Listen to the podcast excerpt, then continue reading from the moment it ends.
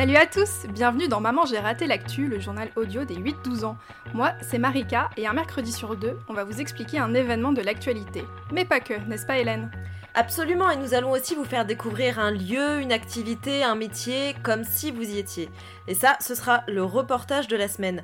Et puis nous vous partagerons aussi nos coups de cœur culturels. Alors des films, des livres, des jeux vidéo, des jeux de société, des expos, bref, tout y passe.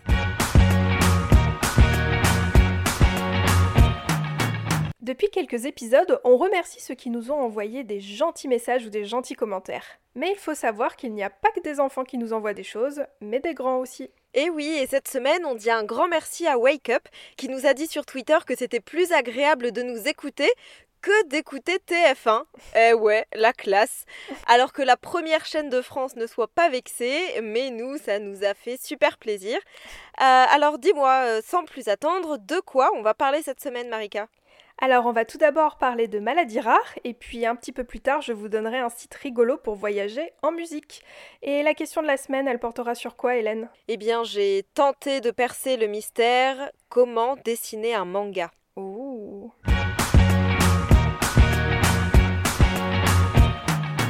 Alors Hélène, si je te parle de maladies rares, tu vas penser à quoi? Bah une maladie qui touche très très peu de personnes euh, dans le monde. Eh bien oui, du coup, bah on va parler chiffres. Une maladie, elle est considérée rare quand elle ne touche pas plus de 5 personnes sur 10 000. Et pourtant, des maladies rares, il y en a beaucoup. Il y en a plus de 6 000. Ah ouais. Alors si on met toutes les maladies rares ensemble, cela touche plus de 300 millions de personnes dans le monde. Oh la du coup, ça fait euh, beaucoup de monde. Et qu'est-ce que ça change d'avoir une maladie rare, Marika?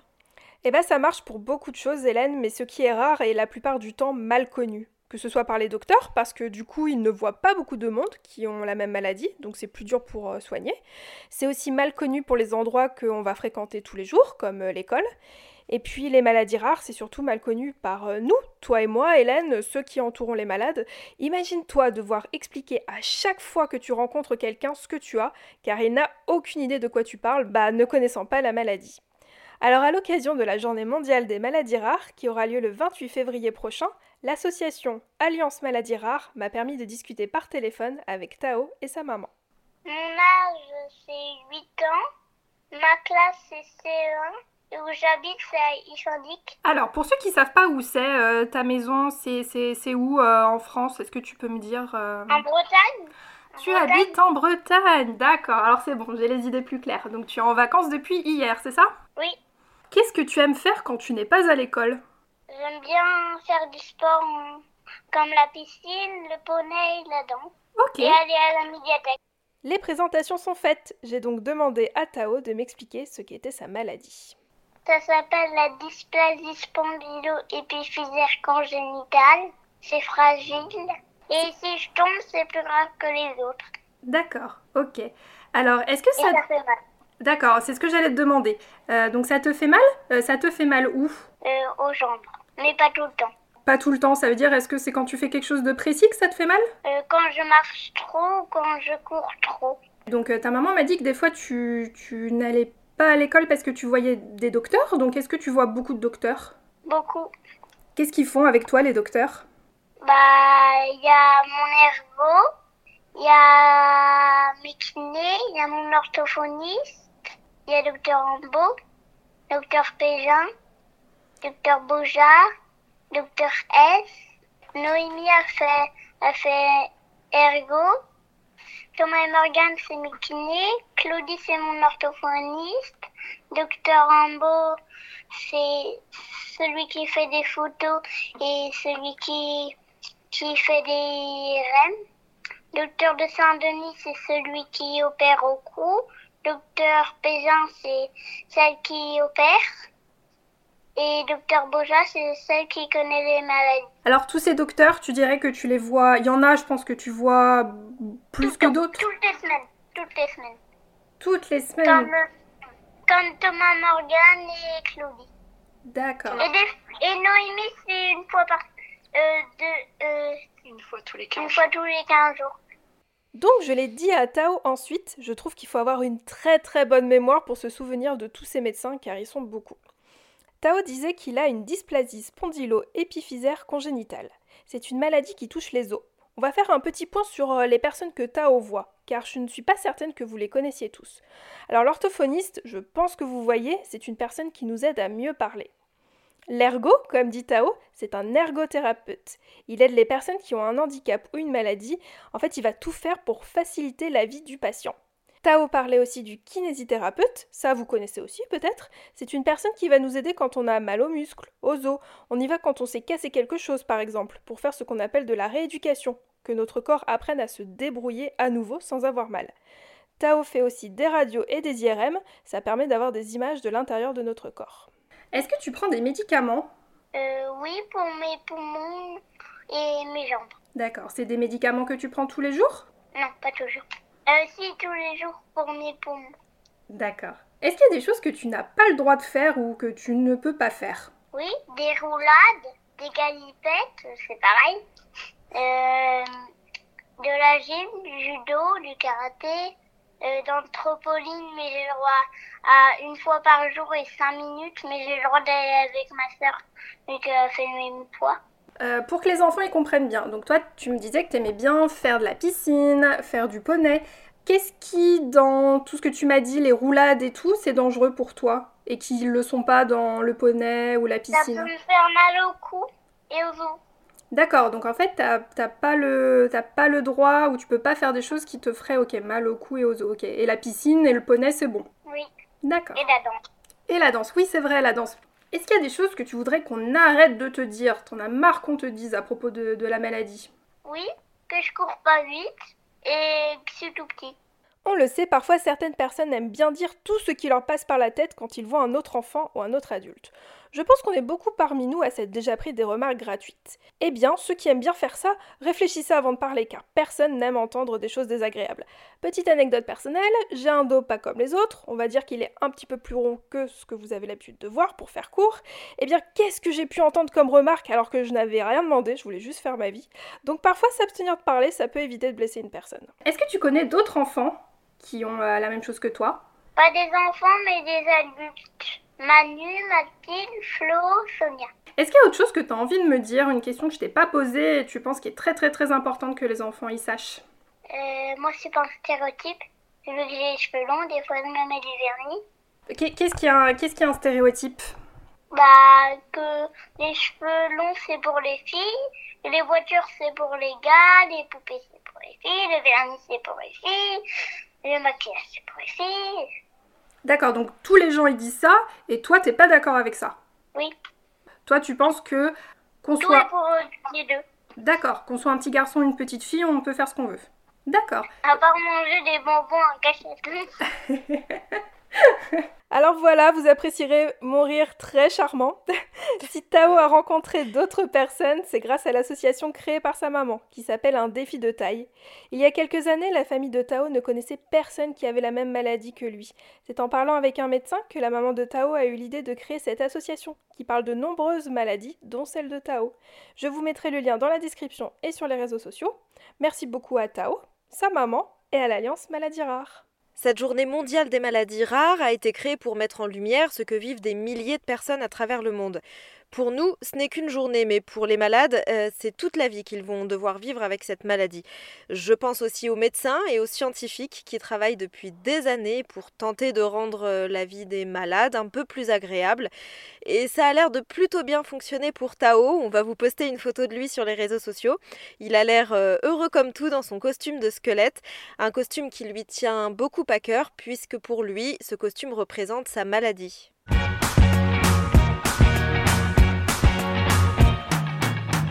Chaque semaine, un jeune auditeur comme toi nous pose une question. Voici la question de la semaine. Je m'appelle Cléo, j'ai 8 ans, je suis en CM1. Ma question est comment dessine les mangas? Je ne sais pas si tu es fan de manga, Cléo, mais j'avoue avoir eu ma période à l'époque du collège. J'ai commencé en lisant la série mythique des Fruit Basket avec des gens qui se transforment en animaux et tout. J'adorais. J'en ai dessiné un peu aussi, mais euh, comment dire, euh, bah, je dois bien avouer que j'étais pas très douée, quoi. C'était pas folichon. Alors on est d'accord, la passion fruit basket était aussi présente chez moi. Par contre, euh, je me suis jamais mise à, à dessiner, hein, j'y croyais pas trop. Bah écoute, j'étais clairement pas destinée à entamer une longue et belle carrière de mangaka. Euh, mangaka, c'est le mot pour désigner un auteur de manga. Alors comme vous le savez sûrement, les mangas viennent du Japon et le mot mangaka est composé de manga pour commencer. Bon, ça vous savez à peu près ce que c'est. En fait, c'est un mot qui a été créé en 1814 par le peintre Okusai Katsushika pour désigner en fait ces carnets de croquis et de caricatures qu'il euh, réunira dans une encyclopédie en 13 volumes. Rien, que, ça. donc le mot a été inventé au début du 19e siècle, mais bien entendu, ce genre de dessin a existé depuis plusieurs centaines d'années au Japon. Le mot manga euh, lui, est composé de deux syllabes, en quelque sorte, euh, man, qui signifie euh, divertissant, exagéré, et ga, qui se traduit par dessin ou image. Manga, donc, ça signifie un dessin rapide ou une caricature, et le suffixe ka, ça désigne la personne qui réalise ces dessins. Et le terme mangaka au Japon est vraiment prestigieux. Le mangaka est une personne très respectée. Alors pour te répondre Cléo, bien évidemment, j'ai contacté un mangaka. je m'appelle Mimo Perani, je suis euh, auteur de manga euh, indépendant et j'habite euh, en Charente. Bon, Cléo et tous les autres, je ne vous fais pas plus attendre. Voici les explications de Mimo. Alors déjà, il faut, avoir une idée, hein, comme toute histoire, il faut avoir l'histoire en tête au début. Et après, on, écrit. La première étape d'un de, manga, c'est l'écriture on, invente l'histoire petit à petit, euh, plus ou moins longue. On essaie de pas faire trop long. Et après, on passe au, storyboard. On appelle storyboard, c'est faire euh, les, des croquis préparatoires sur la mise en page. Donc, c'est-à-dire comment les cases vont se mettre les unes avec les autres pour raconter l'histoire. Donc, euh, voilà, dans cette case-là, je vais faire un gros plan sur une tête. Là, la case suivante, je vais faire un personnage qui court, etc. Donc ça, ça fait le storyboard. Ensuite, on passe aux pages. Le dessin qu'on a fait sur le storyboard qui était très vite fait, pas fait pour être joli, ben là on va le, on mettre au propre sur des pages en grand format, avec euh, que ce soit euh, à l'ordinateur, on dessine à l'ordinateur ou à la plume avec un, pot d'encre et, une plume. Ensuite, avec ces pages-là, on, va les mettre sur l'ordinateur, on va passer le texte pour euh, pouvoir le corriger, et ensuite on envoie le tout à l'imprimeur et il se charge du reste. Alors ça, c'est pour vous expliquer comment ça se passe en général.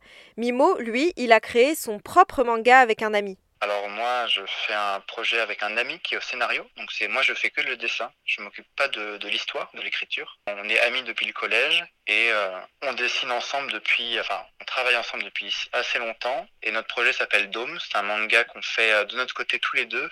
Et on passe par ce qu'on appelle l'auto-édition, donc on n'est pas euh, édité. Donc c'est-à-dire que c'est à nous de s'occuper de l'envoi des bouquins, de l'impression, de, tout le reste des contacts, ce que normalement un auteur ne fait pas. Un auteur, normalement, il, euh, il passe par ce qu'on appelle une maison d'édition, donc euh, Glénat, Pika, Cana, qui sont des maisons d'édition qui vont, euh, elles, se charger de la distribution des, des, bouquins, que les livres arrivent en librairie, que faire, faire tous les contacts, ce genre de choses. Et nous, on est en auto-édition, donc on s'occupe de tout. voilà. Est-ce qu'on peut euh, parler un petit peu de, l'histoire et c'est pour quel public? Alors le public c'est à partir de, de 10-12 ans. C'est l'histoire euh, d'un jeune boxeur euh, qui vit dans, un, dans la ville de Toronto, qui va se retrouver mêlé à des histoires de, de la mafia et de, de trafic, de trafic de drogue. Le premier tome de Dome est disponible sur Internet et le deuxième ne va pas tarder parce que Mimo et son ami ont fait une campagne de financement sur Internet. Je vous explique, en gros, ils ont présenté leur projet et ils ont proposé à tous les gens qui aimaient leur travail de leur donner un peu d'argent pour les aider à continuer euh, leur manga. À la base, ils ne demandaient que 3000 euros, mais les gens euh, aiment tellement ce qu'ils font qu'ils en ont récolté 10 000 de plus.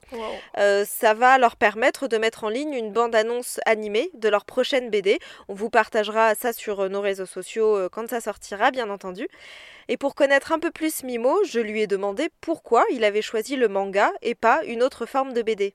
Alors, euh, j'ai quand même beaucoup grandi avec la BD, euh, la BD euh, franco-belge, hein, avec Tintin, Astérix.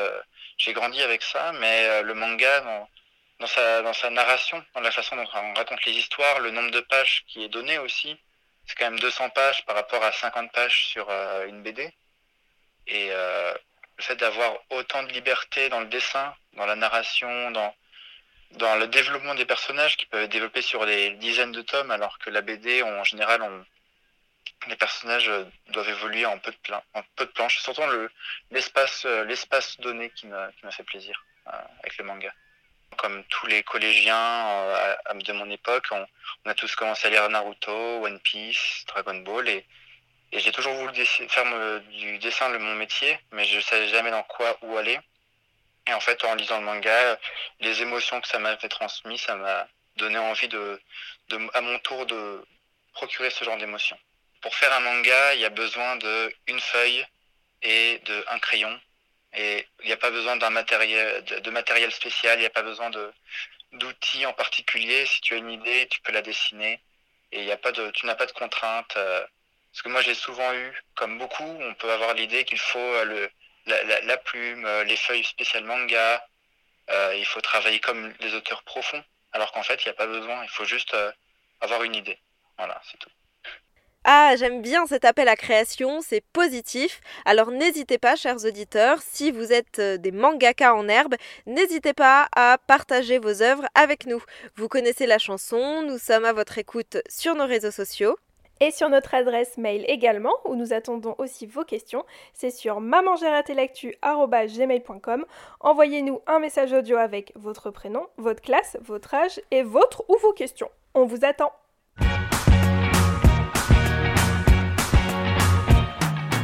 Alors Hélène, j'ai l'impression qu'on aime bien voyager en ne bougeant pas de chez nous. Hein. Est-ce que ça serait parce qu'il y a une pandémie mondiale? Je ne sais pas.